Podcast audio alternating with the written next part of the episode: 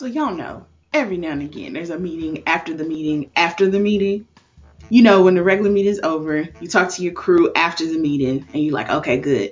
You walk a couple steps down the hallway, and then there's another meeting after the meeting because you didn't get everything out that you thought you had got out. Well, this right here is that time in that meeting. We pick up our conversation where we left off, talking about wellness. We're digging in now into systems and structures and ways of which we can help ourselves and our teams stay well and be well. Let's get into the conversation years. We have not been shown for the X plus years how to do this work without chaos. Somebody asked me, like, what do you do? I manage chaos. That's what I'm doing right. Like, that is what I do for a living. Who knows what comes up? Chaos happens. It's in somebody's world, right? But we haven't been shown a different way to do this. That hasn't been role modeled for us. And so we perpetuate that. So that conversation, what are you role modeling? What are you showing people? How can this be different? What is the bold choice for this to be to be different? Everything can't be in an emergency, but we have made everything an emergency. And we have built systems to to cater to the emergency way of life. Now, my right. question for you is Is that a housing function? Is that a student affairs function? Or is that a life function, right? What's the root of that? That's what we got to get to. It's a business mindset function because I would say that happens in corporate, it happens yeah. in higher education, it happens in industry, period. You know, it's cute and sexy, even if you will, when you hear the answer in an interview of, you know, how do you describe your style? Like, you know, oh, I can respond well, I thrive in organized chaos. But why choose violence? Why like, choose violence? Why choose violence? This goes well, back to the quote that we were discussing, you know, of well finding well-being and balance and your time, but then how are you filling your day? But then we don't have the conversation that needs to be had. You want to, because it's you get the sympathy and the oh and the woe is me and those things, but where's your frameworks? Where's your planner? Where is you're you're investing because we've talked about this before. You know, iPhone pre-sale starts on Friday, but are you only using five percent of that phone because the other ninety five percent of the phone should have you on time for everything?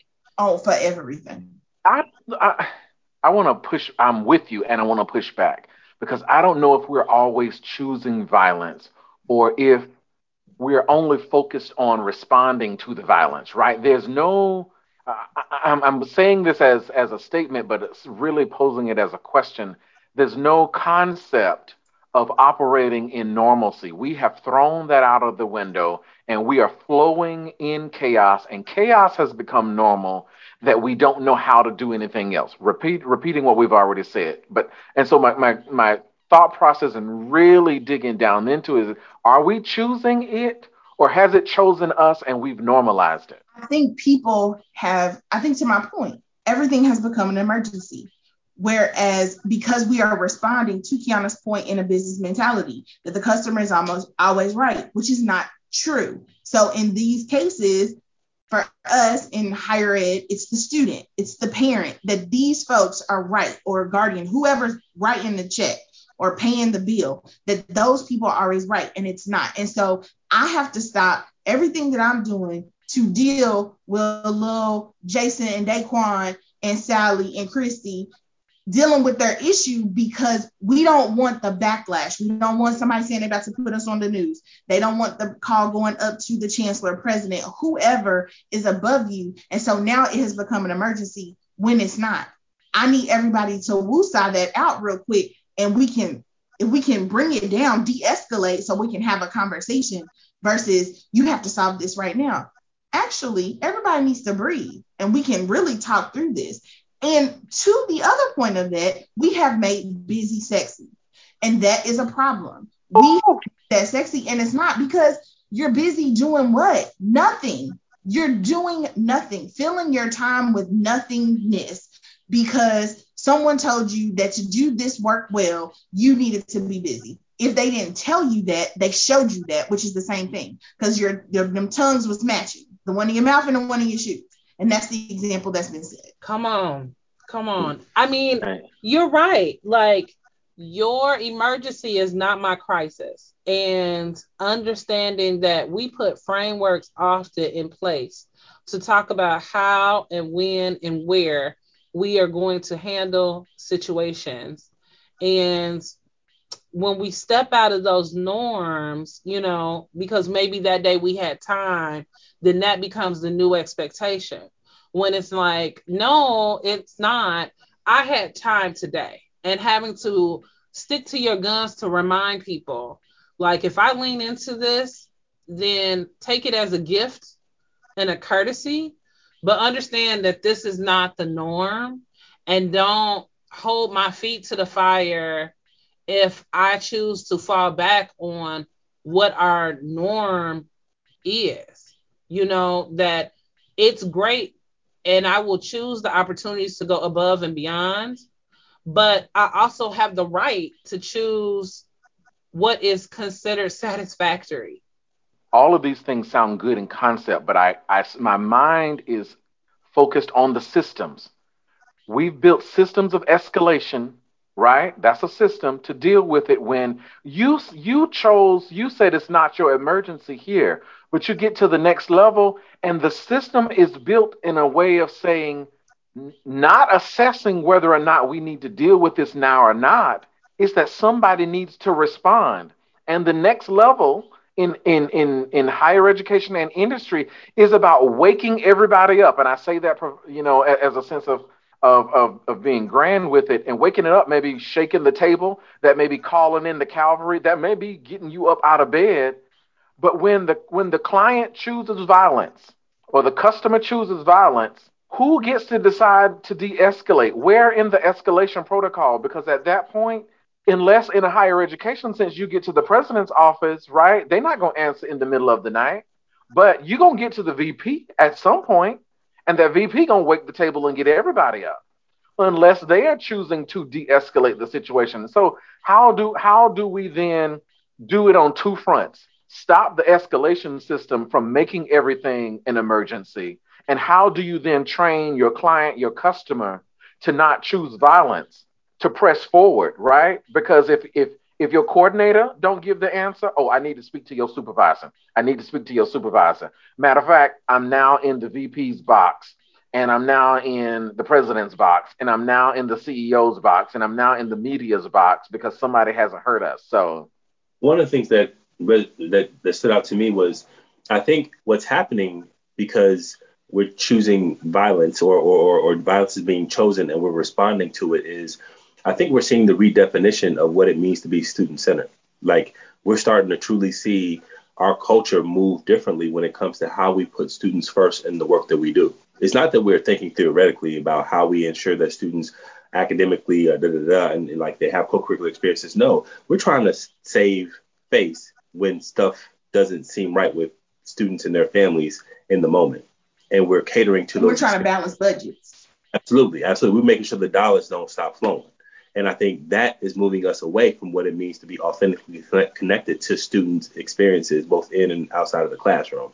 And I think that level of crisis where we are adopting these systems of responding to those things in the moment is moving us further away from the authentic work that we signed up to do, which means that we're going to lose talent because many people don't want to be a part of those type of systems. And the ones that are still here, we are losing talent. Absolutely, absolutely. Did we not? Okay, because LaFern and I are often always on the business case of higher ed. We've oftentimes said that it's just not taught out of the classroom, and that's no shade to the classroom because the folks who are teaching are talking about it from an educational context of being educators what we lack in the classroom is the business model of higher education. And I think that is the disservice. If we only talk about the education and we don't talk about the business case, you're going to get lost in what others might consider the fluff of our work rather than some of the meat and potatoes. But and here and here's the thing, Antonio, all the shade, all the shade to the programs, all the shade, because People have said this continuously, and this has been the this has not changed, which is mean that we are cultivating a group of professionals who think that it's all the fluff.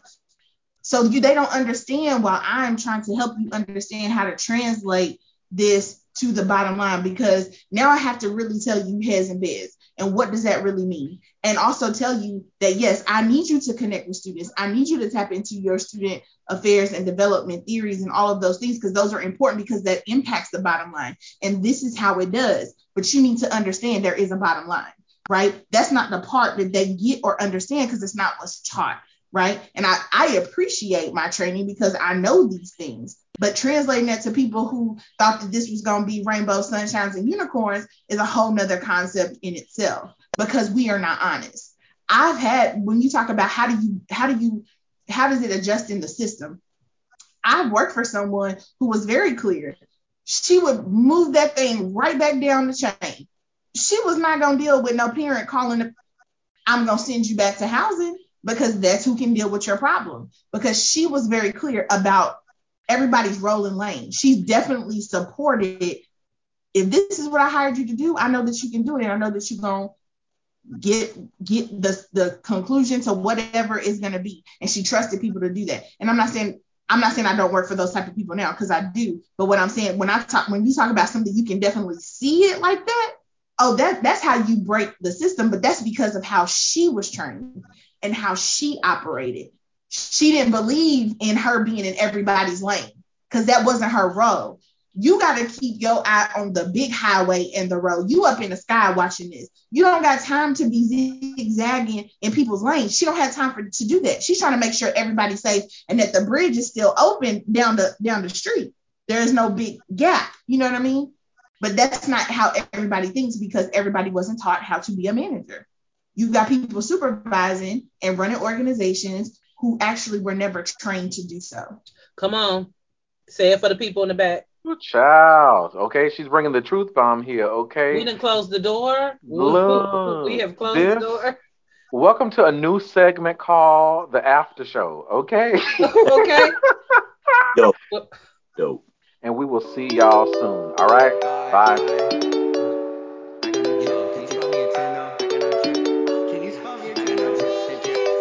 I got no drip in my pocket. Must have forgot it, or maybe I already lost it. Don't got enough to go cop it. I'm about to take off like a rocket.